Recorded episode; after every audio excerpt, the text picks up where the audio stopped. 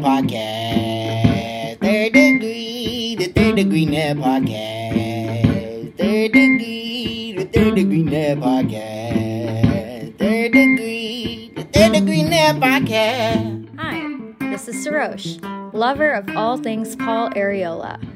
Third Degree the podcast is brought to you by Soccer90.com. Celebrate the North Texas SC playoff run by gearing up with a North Texas jersey, tee, or scarf. This weekend, September 16th through 18th, all North Texas SC merchandise is 30% off. So order your gear today. And remember, third degree listeners get 20% off other items at soccer90.com with the promo code third degree. Some exclusions may apply. Discounts can't be combined. Well, hello there, FC Dallas Curious fans. Welcome to yet another episode, which happens to be numbered, please. Uh, I believe my notes indicate that it is episode 177. Yes, 107.7 of Third Degree, the podcast. Hi, I'm Peter, and here via the miracle of the internet, first, Dan, my condolences to the Queen's passing and you. Yeah, uh, it's Dan been, Crook. been it's been a rough week. Yes, it is a rough week. Where do you fall as an English person on royalty and the Queen? I ask this Um, question a lot, and I get very varied answers. Well, I, I, I'm a beneficiary of and later an ambassador for uh, Prince now King Charles's personal trust. So So you're rich? no, no, no, like a charity trust, not a Oh, not financial trust. Well. all right. so uh, yeah, but um, you know, they're they're a big tourist attraction. They do their thing. They're cool, nice people. have you ever? Did you ever see the Queen in person? No, I saw. Uh, I've I saw Charles at his sixtieth birthday. Uh, I was one of thousands of guests for that. Weirdly, um, saw Princess Anne. She came to my school when I was a kid. And there's like a big yacht thing in the Isle of Wight called Cowes Week, and I think I saw Charles and Diana there. Well, there you go. Well, uh, sorry about your queen. Congrat- congratulations on the new king. And since my wife and I are corgi people, we applied to adopt some of her corgis, but we were turned down, and they were unfortunately sent to Prince Philip instead, which sounds like punishment. Well, Prince Prince Philip was also dead. So, oh wait, no, uh, Prince. Uh, what's his the? Andrew. So Prince give it like four yes. weeks, an allegation will come up. You know, they'll probably get sent to you anyway. Well, those you know those dogs are twelve. I nearly said, uh, you know, oh, oh, I was touched by Andrew, but I thought that was a bit inappropriate. I thought we might also lose the Soccer 90 thing if I said touched by yeah, Andrew. we, we don't want to do that. All right. Well, uh, you hear him giggling in the background and worrying about his podcast sponsor, your hero, my hero, everybody's hero, editor, founder of thirddegree.net, and wildly famous MLS journalist, Buzz Carrick. Uh, I, I'm not sure where the wildly famous come from, came from. I, I did. You're Uh, appearing on other people's yeah. podcasts, Buzz. That Oh. makes you wildly famous. uh, that happens from time to time. I, I enjoyed. Uh, maybe that's the wrong word. Uh, the Queen passing is a cultural moment, so I enjoyed watching people react in various ways, and I was uh, quite surprised by the amount of negativity towards her there was. Uh, I had apparently missed all kinds of things uh, in a worldwide cultural sense. There, there were quite, people quite upset with her, and I obviously as an American, most of the things in her life have gone under my radar for sure. So uh, it was an educational week for me. Yeah. In terms of in terms of the the monarchy and the queen, I didn't obviously I didn't know very much about it. To be fair. Did you uh, see the signs they held up in the supporter section at the Celtic Champions League game yesterday? I, I've heard of various relatively strong reactions from places that didn't surprise me, like Ireland or Scotland, but then uh, you know all around the world, or even here in the United States, like people that were really hated her, and I thought, "What? You're an American. Why do you even care?" But then you know, I, I understand it, and once I read a little more about it, I understand why they feel that way. Um, I don't feel that way. I don't have any connection to that, you know, cultural reasons. You know, Yeah, the uh, Dan. Can, I don't. can I Yeah, go ahead. say please, that, yes. but not dance around it? Yeah, I was on social media thinking, what a bunch of fucking idiots. um, Sorry. I didn't know who Michael Fagan was, but uh, then I looked up the reference and thought, okay, well, that's a rather cutting and deep and weird uh, uh, thing to say upon somebody's death, but um, that's very much in the tone of most supporter groups kind of running smack. So there you go. So, Yep. Well, certainly there was some colonialism wrapped up in a lot of it, you know, and, and, and living as long as she did and in power as long as she did, there was certainly people that didn't like her, and I was surprised to learn all that. So, well, uh, we talked with Lars, the guy that uh, our friend on the kick around that we talked to that lives over there, and we were talking with him about how much of this was related to why they had canceled so many uh, Premier League and and you know professional games was because and Dan, I'd love your insight into this, is that there was a considerable concern that, you know, fan bases that weren't pro royalty would not be very respectful during moments of silence and they were worried about the blowback of that. And I that just seems really crazy to me as an American. I mean, that was in the plan of any reigning monarch dying is that sport would stop. Uh, it's the same reason the Claressa Shields fight didn't happen at the PGA championship had its delay. I think cricket and rugby kind of carried on to try and take advantage of the uh, of the people who still wanted to see sports, but um, yeah. you know, I mean, uh, everything was supposed to come to a halt. It was kind of the, well, you know a sixty year plan. You, sure, and when if you watch like specifically the stuff that went down Wednesday, today, the day we're recording the stuff, the parade or not parade, the procession of the of the coffin and everything, you can see the amount of time and effort has gone into planning a very intricate. Uh, set of events. So, well, anyway, Dan, again, uh, if you cared about the Queen or whatever, my condolences to you, sir. We uh, thanks. I appreciate their flags at half mast. It's nice. Yeah, all right. Well, let's talk about more fun things because uh, dying people is not fun, but winning is fun. And mm. look, he here. this is not the result, another result I was anticipating, and it certainly didn't go down the way I wanted to. But I will say this is the game of Jesus. If there was ever a time to trust Jesus, it was this game here as Dallas beats LAFC. Uh, and not the prettiest way, Buzz, but hey, a win is a win is a win. Yeah, you got to play the games, uh, and I think even the players recognized this was a big one. You know, there were some things said in the quotes from people saying that this game, from the FC Dallas perspective, is a chance to um, make a statement. You know, I think I think everybody involved knows that they're still, you know, where they are in the standings, and LAFC has a big numeric advantage uh, in the points um, for a reason, but they are also getting a little cold. LA's one one and four over the last six, maybe stumbling at the wrong time, and and certainly the red card, which we're going to talk about in a minute, changed the game. But um, the the big gigantic massive takeaway is that we've been talking about a transcendent player here for a long time. We've we've always talked about Dallas's failure to get the, one of these guys, and of course it's so FC Dallas that they never did go get one. They just grew one out of their academy instead.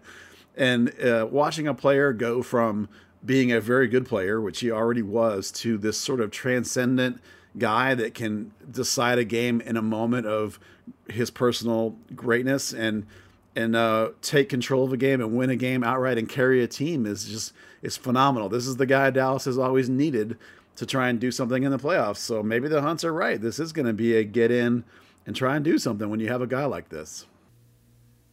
Dan, uh, what were your reactions to the game? Um, really crappy for 85 minutes. uh, no, it was it was fun, and I mean, uh, you know, LAFC played a fantastic game. Quite honestly, uh, went down early on went to the low block, knew how to frustrate Dallas, gave Dallas plenty of the ball and plenty of time to think on it, which isn't necessarily FC Dallas's greatest strong point. Uh, really frustrated them, and uh, you know, you know, you look at the XG. Uh, LAFC had the better chances, uh, and it, it really did take two moments of real absolute brilliance uh, when you talk about Arriola spotting uh, the little turd who threw the temper tantrum, um, pulling his own centre back out of position for Jesus, And then Jesus uh, lining up as if he was going to cross it, waiting. I think he said after the game he was waiting to see uh, Crepeau take a step to the side, anticipating a cross, and he was just going to blast for the post. Uh, take away those, you know, it, it really did take two moments of brilliance, which is every club that goes deep has that that those players that can can take advantage of those moments. That's something that Dallas has sorely missed for a long time, like Buzz said. There's so many different layers to this game to to get into, but I, I do want to I do want to get into specifically the thing that was driving me nuts, which was Dallas played this game with a man advantage for uh, what was it, 80 minutes? No, 75 minutes. And uh, man, for long stretches of the game, it just didn't look like that. And I know LA is good, and meaning top of the league good, but uh, Nico's team really, really, really struggled uh, outside of those two magical moments, Buzz, and I'm and I don't know how much to read into that.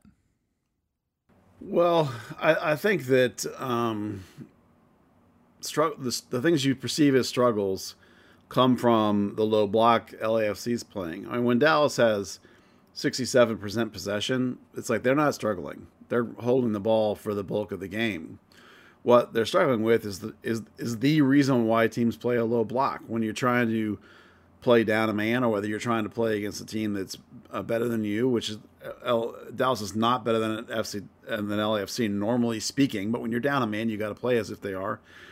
You know that's very very difficult to do. That's no one is can easily break down a low block. Dallas has struggled with that for sure and the subs were effective in finally doing that but uh, i don't think you should take it as a sign that dallas is poor or played poorly because they struggled to break that down. I mean they controlled play from the moment of the red card on. They controlled the bulk of the action. Now we've talked before about Dallas is when they get into these kind of situations against these kinds of teams, they have been susceptible a little bit to rapid counters. And LA wasn't countering excessively, but their chances didn't come in like build up play. They came against the run of possession. So I don't I don't I don't know that I've subscribed to Dallas struggling. I only subscribe to Dallas struggling to break down a low block, which always happens. Well, I yeah, okay. So I think we're saying the same thing. I just I would describe them having a hard time breaking down a low block when they have a man advantage is struggling to do that. So uh, call it what you want. It yeah. was a frustrating game to watch, and and they sure. were just fortunate that Jesus and Paul had two. Well, Jesus in particular had two very magical moments. Yeah. Uh, to to break the game in their favor. Well, the both of those goals uh, were constructed through the methods that you use to break down a low block. Uh, the first one comes with the attempt down the left side to get Farfan to the end and to get balls into the box. And the second one comes down the right side. And the subs are the thing that changed the game. The, the, the ways you can break down a low block are you can put in a body up striker mm-hmm. uh, which is the, what the Franco Jara sub was. That one, for the most part, did not really work. Although, the, again, the play down by Farfan down the line when he gets all the way to the end line looking to cross, that's not what Farfan usually does. So that's an adaptation to try and break down the low block. The other way you break down a low block is to dribble at it. So you bring in Siki and you bring in Nanu, two guys that want to dribble at players, and you're hoping that the dribbling can create gaps and pull players out of position and put put put the team under stress that on the right side, both of those two guys contributed directly to the play that led to that foul right on the outside of the box that Jesus scored on. So, two moments of brilliance by Jesus, but two moments that came directly from the strategic play that Dallas adapted to try and break down the low block. And that's those are the two ways you do it. And and they didn't they didn't work directly from those two things, but they worked indirectly from those two things. And so it just took a while, and that's how it goes when you play a team like that. Now, one of the things that has not been talked about a lot in the aftermath, because everybody's so excited about the win, was the fact that we were a bit all surprised to find out that Alan Velasco was not not only not starting, wasn't in the 18, and then they told us in uh, in the moments before the game that he has suffered some sort of thigh injury and is out for at least a month. Uh, has, does anybody know any more about this situation? How bad it is? Is anybody super concerned about it? I first started hearing word of it um, earlier in the day, um, and I actually heard worse than a month at the time originally. I was actually really glad to hear only a month. Um, you hope that the team spokespeople are putting out correct information and that it is only a month. Because if it's two months, he's going to miss everything. Right. So, um, you know, th- this will come down to this is going to be the first, in my mind, this will be the first big injury test. I can't think of another one for this coach where he's going to miss a guy for a chunk who's so important because we know Obrian is not nearly as good as uh, uh, Velasco is today. Like at the beginning of the season, it was a lot closer than it is because Velasco was turning the ball over all the time, but now it's a lot bigger of a gap. So, um, I, I think it won't hurt them as badly as it could have if it really had been the original two month rumor that was flying around earlier in the day. I was glad it was less. Do we know how the injury took place, Dan or Buzz, or what specifically it is? Uh, thigh and in training on Friday was all I've heard. So I don't know anything beyond that. We don't like not a contact no. thing. We don't know anything about that. No, okay, that's all I know. Nope.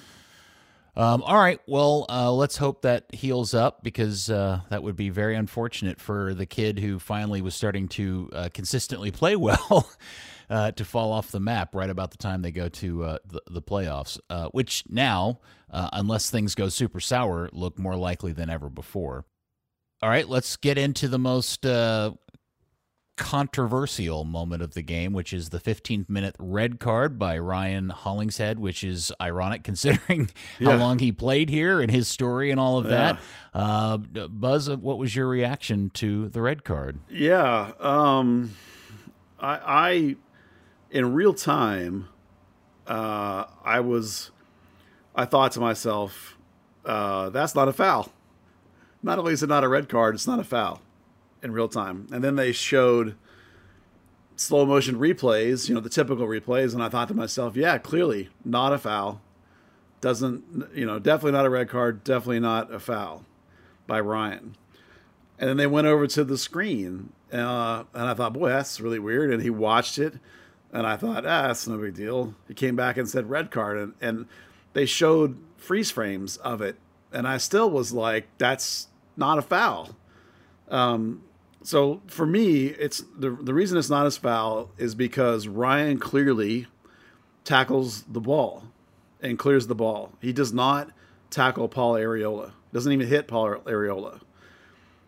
Doesn't matter how fast you run it. He does not tackle Paul Arriola.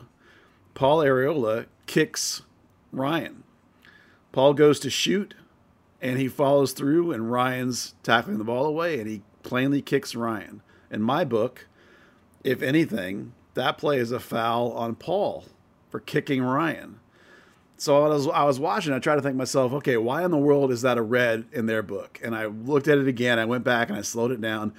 And the thing I came up with that I think they probably was the reason is that Ryan uh, Paul kicks Ryan about four frames before Ryan touches the ball.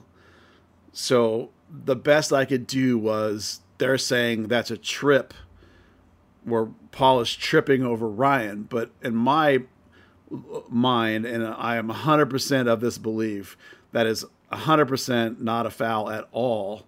Definitely not a red, definitely not a yellow. And if anything, it was a foul on Paul. And I still think that even after they ruled that it was a red, I think they're completely wrong. I think it's a bad call. I, am with you. I didn't think it was a foul in real time. And I certainly, when I saw it when I saw the replay, I went, well, it is a foul, but it's a foul on Paul because he kicked Ryan. Yeah. And then I was confused because when the referee called the foul and he clearly gave it as a free kick to Dallas, I'm thinking to myself, why? Okay, well, let's just let's forget whether the ref is right or wrong. Why is he giving him a yellow card and not a red card? Because it's clearly last man. Like it's not even close to not being a DOGSO a DOGSO situation. Yeah. And and so that part was weird. Um, and so I'm assuming that the VAR intervention wasn't ever going to be because I don't think VAR can make a decision to change a yellow card unless it's related to a penalty kick, which this wasn't. So the only thing VAR can do in this instance is correct uh, a missed red card, which this clearly was. So that's why VAR got involved. Now, what I find interesting, and again, I I still don't. I, the referee wasn't th- was pretty far away, but close enough to the call that I'm gonna I'm gonna pass some benefit of a doubt here because on the league's instant replay uh, video session that they did yesterday, I think it was. They're claiming that it was a red card on Ryan because they Zapruder this film down to the most unbelievable degree and they freeze frame it on a moment as Paul's leg is coming back and they indicate and they claim and I think if you look at it the way they show it you can see it but man you got to microscopically Zapruder this mother to see this as Ryan is lunging in, he does make contact with Paul's foot before Paul's foot goes forward. And they are saying that's the foul. And, and I'm going to wonder if the referee is going to claim that he saw that. Mm.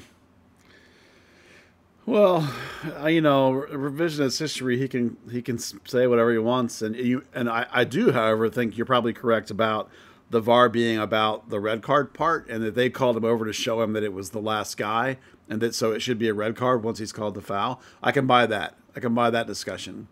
Um, you know that they weren't adjudicating the actual foul itself in the VAR minute that he'd already yeah, decided really, that. Yeah, yeah, but um, I'm telling you, like full speed and on replay and on the VAR replay, I was like, it's not a foul.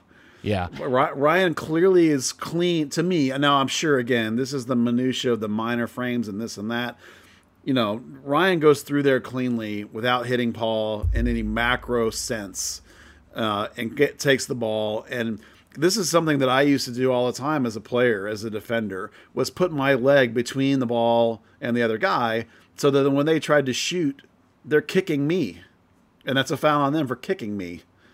I have I did that all the time, you know. Mm-hmm. If, and if you don't get the foul, you at least disrupt their ability to shoot the ball, and they don't get the shot off. So this is a common. I mean, listen, I'm not a pro, but I played and, and was involved in this game my whole life. This is a very common tactic. Ryan does it at full speed on a tackle through the ball. So I, there's nothing that they can show me that's going to convince me that they're not completely wrong about this one, and that it was not a foul on Ryan, that it was a foul on Paul for kicking Ryan. So I mean, it's not it's not going to change anything, but I think it's ludicrous. Yeah, I, I thought it was a bad call. I was shocked. I showed it. I showed the video to friends of mine that are professional referees uh, in England, and they all said that's not a foul.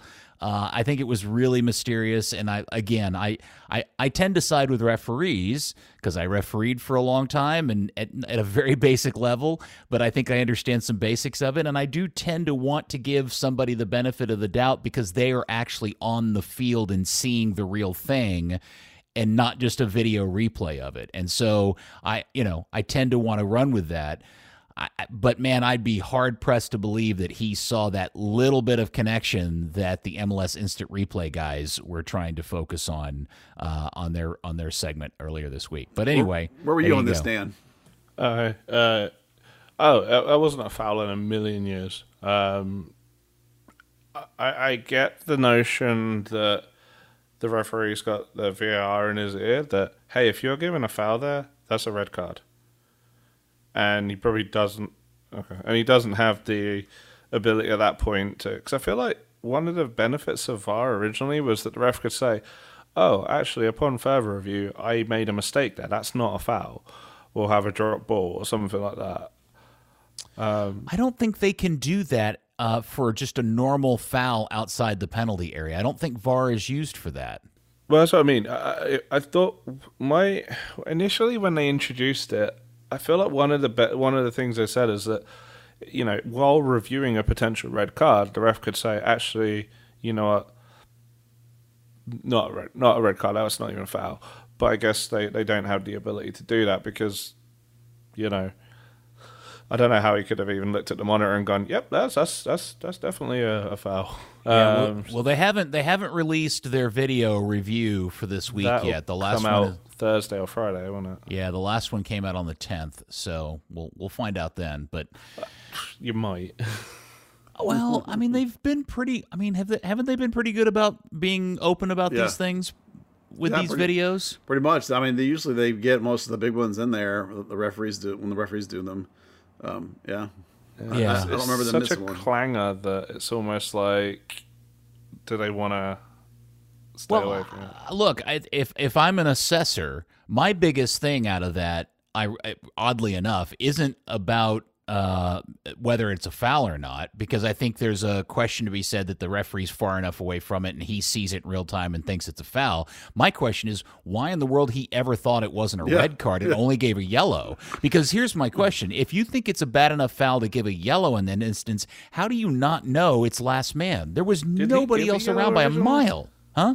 Did he give a yellow originally? Oh yeah, he gave Ryan oh, a yellow. I remember being shocked that he came out with a yellow. That's And why not I was reached for con- yeah. That's why I was so confused. It's like if you're giving him a yellow, how is that not a red for a DOGSO? Yeah.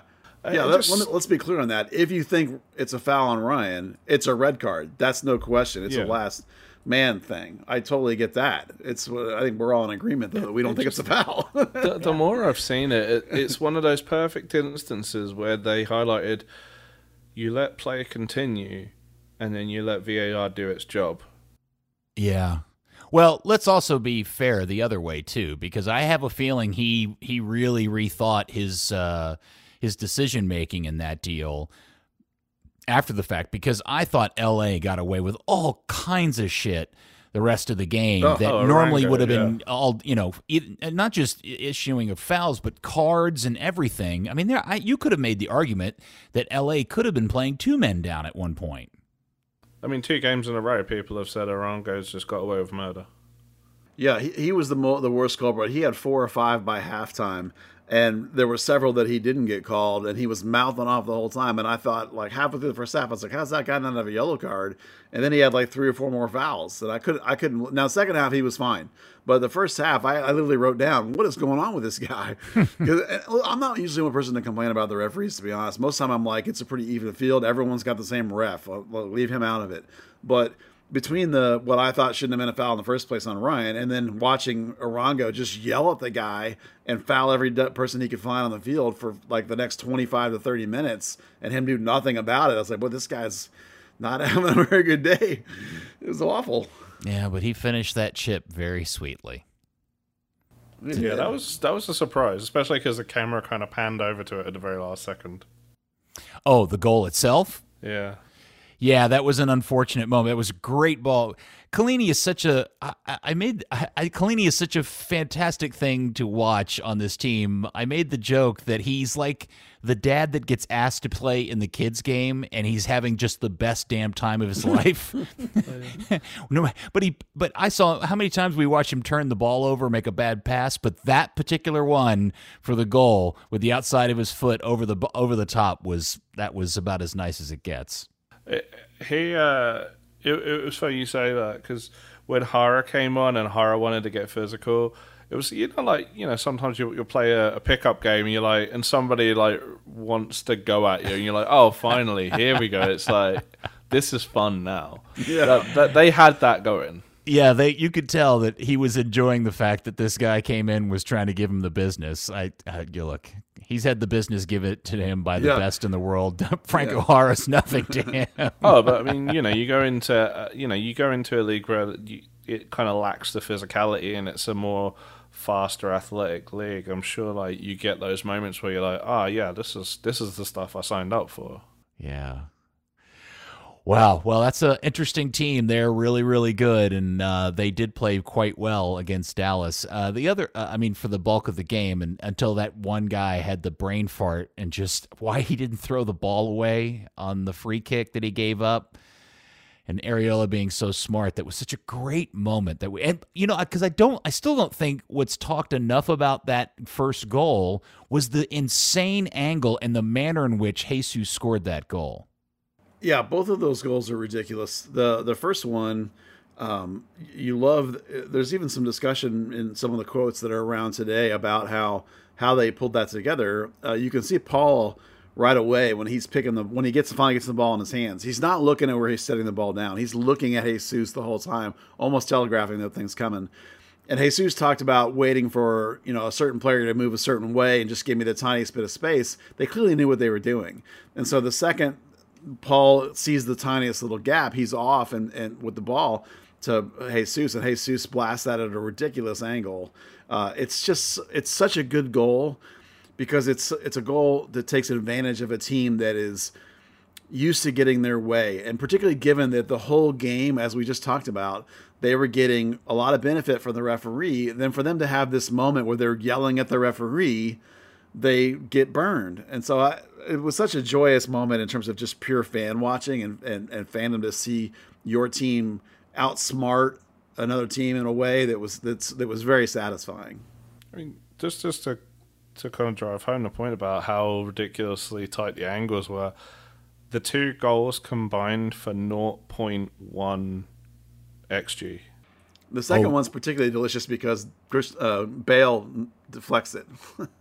Yes. yeah, because that because people were like, "That's a terrible goalkeeping mistake." I was like, "The keeper's going the direction the original shot was going. It was curling away, and so he's going away like that." And, and Gareth Bale nods it just enough, and there's only one angle you can really tell, and I think it's from a fan cell phone. And one of the things Dallas put out, you can clearly see Bale not nudge it offline by like one degree, and it makes it go behind the keeper instead of in front of the keeper, and that's that's all it took. It was, you know, audacious attempt by Jesus, and it worked. Yeah. The fact that Gareth Bale's man bun Man bun uh, yeah. it. And then uh, Matt Doyle stirring the pot today with his uh, uh, Gareth Bale stat. Oh, Stat is so good. it is a good What was stat. the stat? It essentially says that in the very few amount of moments that uh, Bale has played for LAFC, they've their goal differential is X, and without him, Yeah. it's plus thirty three or something. Yeah, in his in his 375 minutes, LAFC are minus seven, and in all the rest of the play, they are plus 33. Oh, right, yeah, yeah. Yeah. So Yeah. it's uh, hey, it's the, the top- top selling jersey of the season. He and when does he sell and it was and, and Doyle had originally tweeted it before he got subbed off in the Minnesota game last night, so it was at 32, and then he got subbed off and they and they scored again, and he was like, now it's plus 33. It was it was just rubbing salt in the wound, uh, and uh, yeah, all highly predictable, which means he'll score like a hat trick against the United States on the 21st. Um. All right. Well, so yeah, look, you're here. We go. This is one of those weird things that we just kind of have to enjoy. Is the fact that Dallas not only has played well, but they've beaten two of the the two best teams in the league in the course of the last uh, essentially month's time.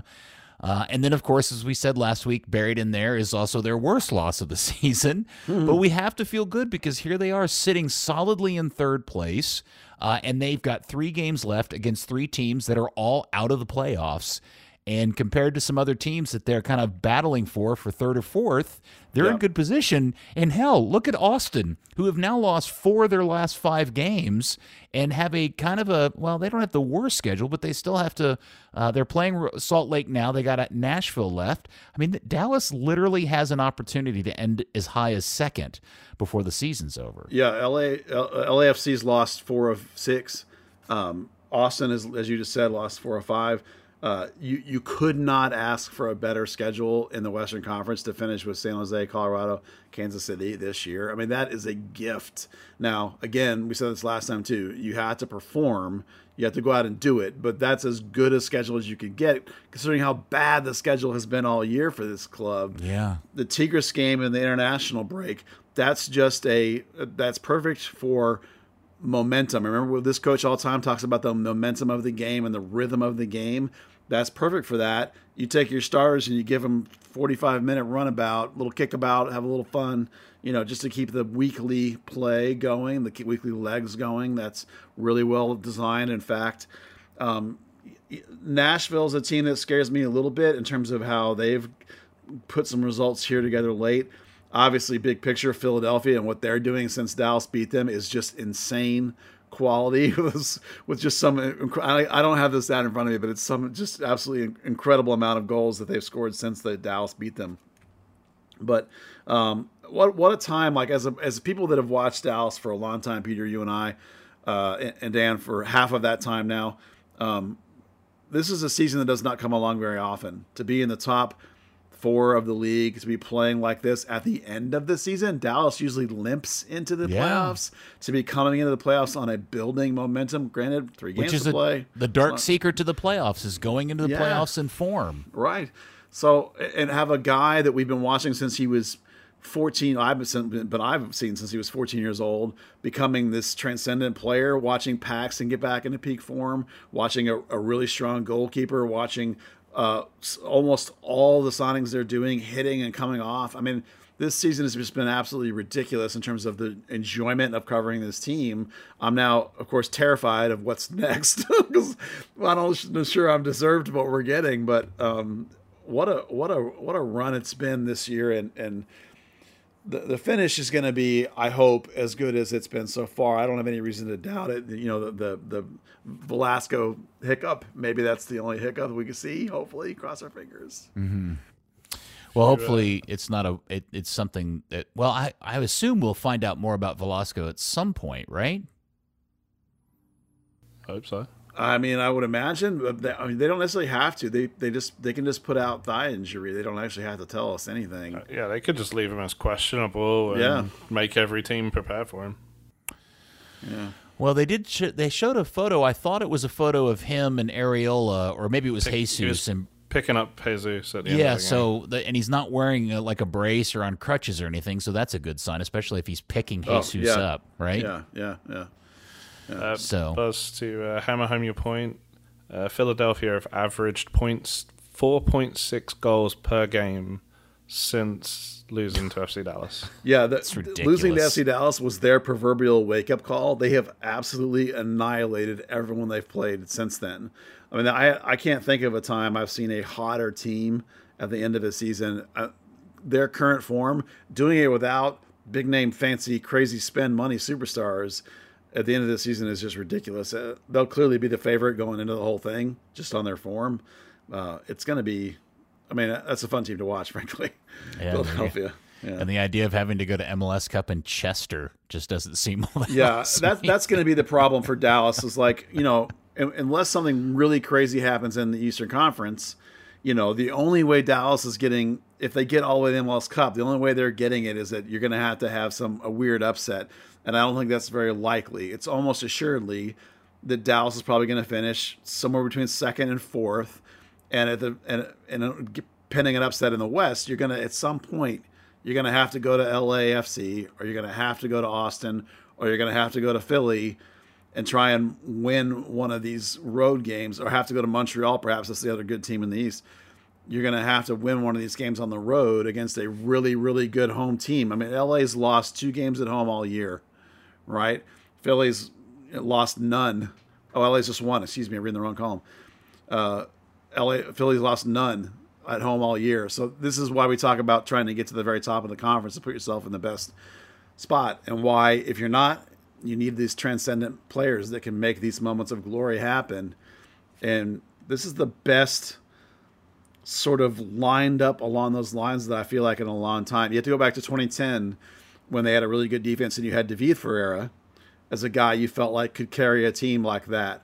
Oscar's teams were good, but I don't think I didn't feel that way about Mauro Diaz. I felt like Mauro Diaz was hurt all the time, so I never felt like he's going to carry them to a cup. I, feel you've like just- Jesus, Jesus or David could have done that. You've just sealed MLS Cup I just 2022. FC Dallas at home against Orlando City. Yeah. oh my God, that would be fun. Hey, uh, before we before we get too far away from the game, I do want to talk a little bit about. Uh, were you guys were you guys uh, surprised he pulled Paxton at that critical moment of the game? no. Why? Um. Well, I thought Paxton was okay. I, I didn't think he was having a bad game. I didn't think he was having a great game. But um, the, the, the, the, important thing about trying to get that to win that game was the idea that you needed to go at their defense with the ball at your feet.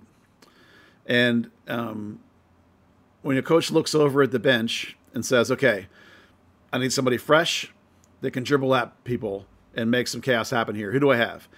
And he looks over there and he's got Tsiki Ntsabeleng. Well, he can do that. Nanu can do that. So even if a guy, even if guys aren't playing poorly, which I'm not saying that they were, sometimes it's just about a dude that can dribble who's fresh. And so, because he's coming in at 70 minutes, 68 minutes, whatever it is, to go at guys. Because other than that, he has Benny, who's a homegrown and played like two games. He's got Kamungo, who saw him like a week ago, right? Savania doesn't dribble, right? Jimmy mm-hmm. Maurer is a goalie. That doesn't help you. Quinones is a center back. That doesn't help you.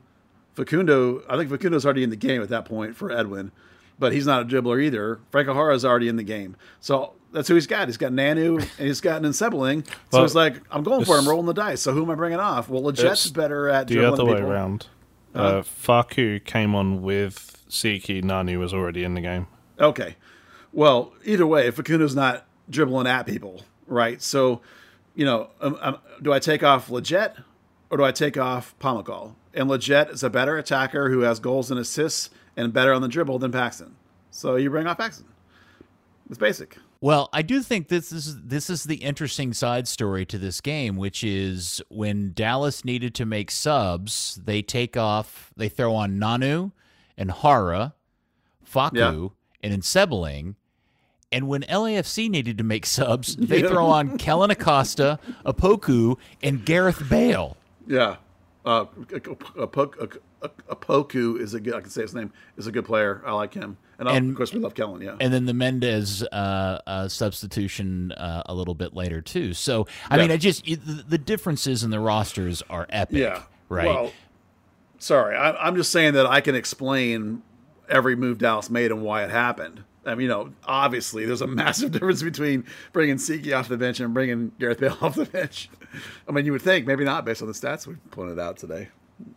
well, I would say that Tsiki had a bigger impact on the game than Gareth Yeah, did. he certainly did. Yeah, he and Nanu both did. But- I mean, that was uh, somebody. I don't some- think I don't think Gareth cares as much no, as no. Tsiki does. Well, somebody asked me like, did they think because the commentators were a little harsh on Ema Twumasi, uh, and somebody I was talking with, I can't remember who it was, it was asking me if I thought Emi was bad. I said, no, no, you know, sometimes it's the sub is just about fresh, you know, and just about who do I have that has some quality I need and it- it's fresh at the 70th minute. It doesn't mean that the guy that came off was bad. Sometimes subs just happen because it's I need to change it up. Okay, well. I'm I'm gonna I'm gonna push back. I see. I thought uh, uh, uh, uh, Ema was not very good in this game. Ema frustrates me, and I don't like him as the right back. Uh, you know, long term solution for this team because I just don't think Okay. Ema makes decisions fast enough. He's too slow to receive a ball and then do something with it, and he's and he and he Yeah. doesn't seem to be willing to try to do anything moving forward with it.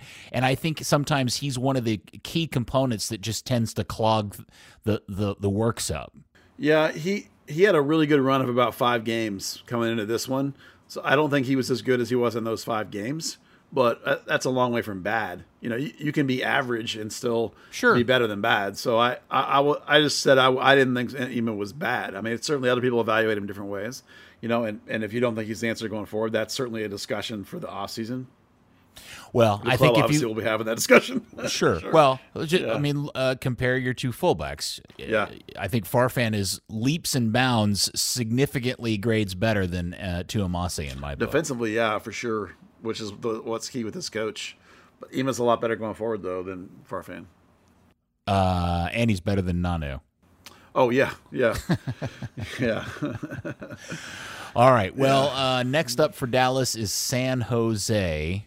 Uh, Well, so before you jump to San Jose, I want to Oh. I want to at least talk about Nkosi Tafari because I think he was really good again. okay. Um, you know, Hedges at some point will be back, and I would imagine that over the back end of this season, this coach is going to going to go with Hedges and Martinez. But I think it's I think uh, sorry, Nkosi Tafari has elevated his game enough in the things that are deficient, according to this particular coach, that he's put himself at least in the discussion going forward. I think you know there's a, there's a real school of thought that'll happen happen soon, ish, as to whether he's now ready to move forward as the guy. You know, and there, there'll be there'll come a timeline discussion with Hedges and how old he is and the lack of mobility on uh, Martinez. You know, they all have their qualities. You know, it's not going to be now for Seek for a piece of paper I'm looking at has their names right next next to each other. It's confusing the crap out of me. For Tafari, the rest of this season, but um, leading into San Jose, you know, Hedges originally had this 10 day window. So theoretically, this week he should be back. Now, on Monday, which was two, two yeah, two days ago, he was still listed as uh, out. Um, and they did update Monday. The, the MLS updated that page. Now, whether that means he's still out or not, we will see. I think more than likely he'll be available. But then there comes the question of, well, if I just hold him out one more week, I can go ahead and play Tafari against San Jose and he'll be fine. You know, there's a discussion to be had there. Um, so that's that's really a, a, a, talking point going into this game is whether Hedges will be back or whether you let Tafari have one more game or not. Yeah, you know, Tafari, in my mind, this season has been very hit and miss in his passing. Fair. Um, uh, but let's give him full credit for that amazing crossfield ball to Arriola that sets up the red card because that was that was about as nice as it gets. Yeah, he, he's a, he's he has the physical ability to hit long passes, quality long passes. You know, the, the his deficiencies coming out of the back have always just been ones of experience and also just uh, the choices that he's made. You know, and I think we've talked all, all, all year long about this coach and, and soccer smarts. It's why Martinez plays you know, and and that's been the biggest deficiency for Nkosi, and he's it's gotten regular time playing. Yeah, regular time playing, and then which leads to better understanding of how to build out, better choices when you build out, better choices about when to pass and when not to pass, and when you're passing to relieve pressure or passing into pressure, and when you maybe you shouldn't do those things. Some of that has come with uh, Edwin Cerrillo's progression in terms of showing himself. That was the, the, latest thing we were on him about about improving, and he has improved lately. That's why Edwin's kind of a lock now at this point again, is that he's he's now showing and relieving pressure. So the, that's led to Tafari being better as, in that aspect as well. Um, hmm. we're, we're seeing guys that are, you know, the, the spots that are, are the weaker spots in this roster that play of the guys that play, making progression, and it's nice to see it even this late in the season because there may come times when you're going to need those guys to be. Edwin certainly is going to be starting. It looks like the rest of the way, I would imagine, based on what some people are saying. So, uh, you know, good for him and good on Nkosi. All right, are we done with that game now? Oh yeah, the LA game. Yeah, yeah. Okay. Uh, San Jose. Now, on paper, I'm sure everybody's thinking, licking their lips, this is a win. But San Jose's won their last two home games. Uh, they they beat Vancouver, and they were one of the teams that started this bad run for LAFC. They beat uh, LAFC 2 1 about four weeks ago. So uh, it, it does not feel like, first off, I'm not sure what Dallas's record is in San Jose, but off the top of my head, it isn't great. Is it not, Dan? Uh, uh other than Tesho scoring the hat trick, I can't remember too many uh, good games there. Yeah, so uh, certainly as Dallas is, you know, making trying to make sure that they get a, a home playoff game to start off the playoffs, th- this will be a critical one to uh, do that. Buzz, do you have any insight into starting lineups or anybody that no. other than the Hedges stuff you just talked about? Yeah, Hedges Tafari is the one discussion point. Um, more yeah, Obrian? Yeah, more Obrian because Velasco is for sure going to be out. I mean, best case scenario, you're looking at uh, another three weeks probably because uh, they said three to four and that was really only a couple of days ago that they said that remember it happened on friday so right um, you know i mean the very best you could possibly this is just my guess but based on that three to four maybe colorado maybe the season finale versus kansas city certainly not the san jose game so obviously you're looking at Obrian. there's nobody else that can come close to starting uh, on the wing because Arriola will be in there and Jesus will be in there. They, they they should not leave until after that game. I can't imagine. Um, you know, the midfield is pretty chalk at this point. Paxton Lletget and Edwin. The back is everybody knows who's playing. The only question is the injury of Hedges versus Tafari and your risk, how fast we bring back Hedges, etc. Um, the real question is you know, what do you have off the bench if you need a wing? You know, because the, you're getting into territory of, you know, Redzic and, and Kamungo. And at what point, you know, if you really need something, can you really rely on either one of those guys? And I don't know that you can. You know, if, if you needed one for half of a game, might we finally get to see, finally, it's only been a week and a half, Kamungo, or we see more Redzic, or that's really a weak spot. You know, you can understand why – uh, Dallas signed Kamungo in the sense that they really only have three wings. Like they, for whatever reason, Regis isn't isn't ready to play all the time, and they seem to Khalil's like completely out of the picture. So um, it's not surprised they went after a wing, you know. But there's none of those guys are going to help them now, so they really need Velasco back. Yeah, I was thinking that I think the fan base would feel much differently going into the playoffs if they found out Velasco wasn't going to be be in, uh, uh, in, in the mix. But hey, they beat LA with uh, Obrian, so right. But it, the the thing would be over the course of the playoffs. Sure, you can start Obrian every game. That's adequate. But then what? it's like you that means Obrian and Arriola have to go all game every game pretty much because there really isn't anybody else. You know, you end up looking at things like a lot more Franco Jara and shifting Jesus out of position or uh, putting Lletget on the wing. I mean, Lletget can play wing, so you can do that, but he doesn't want to. That's not why he came here. You know, it gets it gets troublesome quickly when you don't have the depth of roster that you need to have, and your coach plays it really short anyway. So it's a it, that fourth winger is a key problem for the winter. You know, obviously you're hoping in development terms that Regis or Kamungo can in the long term be an answer there. But it wouldn't shock me to see a midterm answer brought in at some point too. It can't happen now because it would be a problem going in the playoffs. Um. All right. Let me go back and look at uh, Buzz's crayon Yeah. colored run sheet The and see if I'm forgetting is- anything here. Yeah, Yep. North Texas has their final season game against Houston on- on Sunday. Um, the only thing I really wanted to talk about it much was that uh, Blaine Ferri, Ferri finally came back and started, and North Texas proceeded to stomp the tar out of the the best team in their conference, St. Louis City, who basically had only lost a couple of games all year, and and then Texas once they brought Blaine back just annihilated them. So uh, I think it goes to show good how good that kid is, and I think that was the first game all season we've seen pretty much their best uh, 11 other than Nolan Norris started at center back because they were missing uh, a player for for a, a card suspension. So it was the closest we've seen of them being in peak form, and this, so they too are peaking at right as they enter the playoffs. So they they got one more game down in Houston, and then the playoffs are single elimination. So they'll get you know possibly three games to a championship if they make a run, and that's where Kamungo will be most of the time.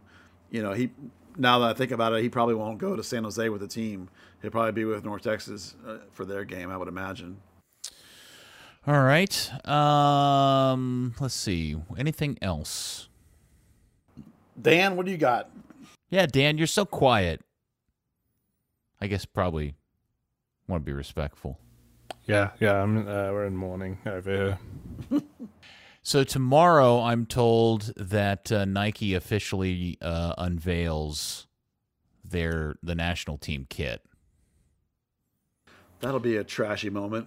Yeah. Now, I will also use that as an opportunity to reveal my design that Dan uh, so artfully helped me put together. Dan, do you even want any credit for this at all? Sure, I accept the blame. uh, because I think what uh, Dan and I have put together is far more radical, uh, high flying, and death defying is the best way I would describe it. I don't hmm. know. You've seen it, Buzz, haven't you? I have, and I find it intriguing. yes. Don't you think it's much Yeah. better? Uh, it's uh, much better than what Nike's doing for sure. Do you mean intriguing like a flaming car crash? Yeah, something like something Yeah. like that. Yes. yeah, like a circus is intriguing. Yeah, I Can't definitely look find away, it but I want to. Okay. it's- uh, wait. Hold on. Don't call my kits clowny because they're not clowny. No, no, no. I didn't say clowny. You said Yeah, circus. I said a circus. Well, you know, there's a lot Well. of things at a circus than clowns. All right. I think high flying and death defying is the way to describe them. I mean, getting into kit talk, Dan's tornado. Uh, Oh my God! Yes, please let's point. spend a good five minutes talking about Oh, that yeah. Bye, masterpiece. Steve Davis. Yeah. Y- Yeah, Steve Davis can turn the pot off now. Yeah. So if you haven't seen it, Dan threw together and th- did you put them up on Twitter or did you just throw them in the Discord? Uh, just the Discord. I can put it on Twitter. Though. No, well, yeah, Buzz, make them the make 'em the Yeah. uh, episode art. I will. So Dan made a mock-up of uh, for a FC Dallas away kit. I'm assuming that would be the away kit, but it is the what year of the tornado is it? 1981. 1981 tornado white jersey with the royal blue sleeves and the royal blue shorts. It's beautiful, my friend. It, it And, fits. and the HEB logo on the chest, which is double, triple sweet like candy. Well, um, the so the, the the World Cup jerseys you'll see are kind of what MLS is getting next year, um, and they have this like little stripe that goes down the side. And I was looking, I was like, that looks like the tornado thing, where they had the red stripe going down the side. And Yeah. So, it- yeah. yeah, it's quite good. Uh, the, but the only reason I think it would be unlikely is the shorts are dark-ish, and that throws a, a slight wrench into the That's light-ish You- kind of. You, you get your secondary white shorts. Or Yeah. whatever. No, this thing, Dan, is absolutely pristine. I love it. I mean, Yeah. if this was the real deal, I would be so excited. Uh, we'll definitely put it on the the image for the podcast. It's really good. Yes. So, uh, all right. Well, I can't wait to see the internet go aflame tomorrow. I guess I'm assuming everybody. Can we do another April Fool's joke with that? Can we do a what? Can we just do like a late April Fool's joke with it? A late April Fool's. Joke. Yeah, we could we could just if you want, we could edit this out of the podcast and do a fake. Uh, we got a leak of the jersey. No, it's even better if we leave it in the podcast. Oh, okay, yeah, sure. Okay. Yeah. this is next year's. Is wait is the away jersey what gets replaced next year for Dallas? Yep. Yep. Oh, then you should totally just go ahead and throw it out there and say this is next year's FC Dallas away kit. No. And everybody listening to the pod is in on the joke. Don't give it away. Yeah. Okay. But Don't some screw this up, listeners. But just like last time, some Brazilian blog and then footy headlines will go in for it. Yeah, that was my favorite part of that whole joke last time was that some people kept finding it and putting it out as a leak. A year later, it turned out to be right anyway. pretty damn close. Man, it was. Yeah, for sure. All right. Well, good times. All right. Well, Dallas wins. They got San Jose up next. We're all feeling good. Uh, everybody, before you go to bed next time at your bedtime prayers, say something uh, good about Velasco's leg. Uh, that would be your homework assignment from this podcast. Hi, this is Sarosh again, reminding you that Third Degree the podcast is brought to you by Soccer90.com. Celebrate the North Texas SC playoff run by gearing up with a North Texas jersey, tee, or scarf. This weekend, September 16th through 18th, all North Texas SC merchandise is 30% off. So order your gear today. And remember, Third degree listeners get 20% off other items at soccer90.com with promo code third degree.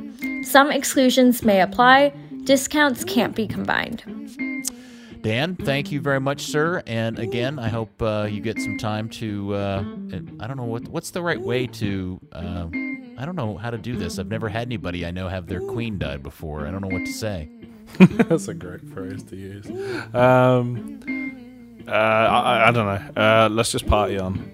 All right, party on, Garth. Uh, and Buzz, thank you, sir. Good work again, as always. Thanks. The queen is dead. Long live the king. Okay, all right. That sounds rather direct. Uh, and thank you, FC Dallas Curious fan. We'll speak to you next week on another episode of Third Degree, the podcast. Get stuck in it. No wrong show. Woo! Woo! Third degree, the third degree net podcast. Third degree, the third degree net podcast.